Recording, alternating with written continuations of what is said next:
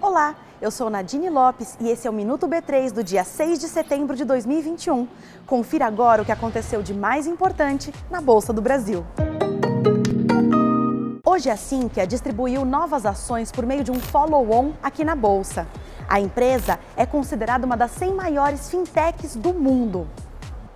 O follow-on acontece quando uma empresa que já abriu capital aqui na B3 quer captar mais recursos. A Sinqia vai utilizar a oferta de hoje para aumentar a participação no mercado de softwares.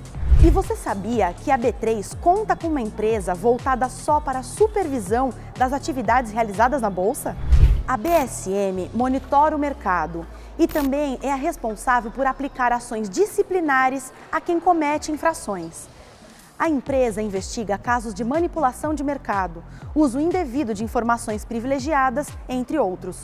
Além do monitoramento que a companhia já faz, a BSM conta com canais para receber denúncias dá para enviar um e-mail para denúncias@bsmsupervisão.com.br ou pelo telefone 11 2565 7306. E hoje foi dia de virada de carteira do Ibovespa. Sete companhias entraram para o índice, que agora é composto por 91 ativos e 84 empresas.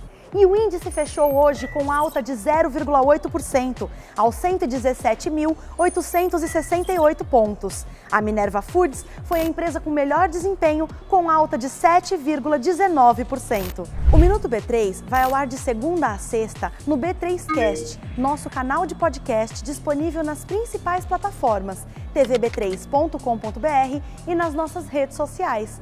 Boa noite, bons negócios e até quarta-feira.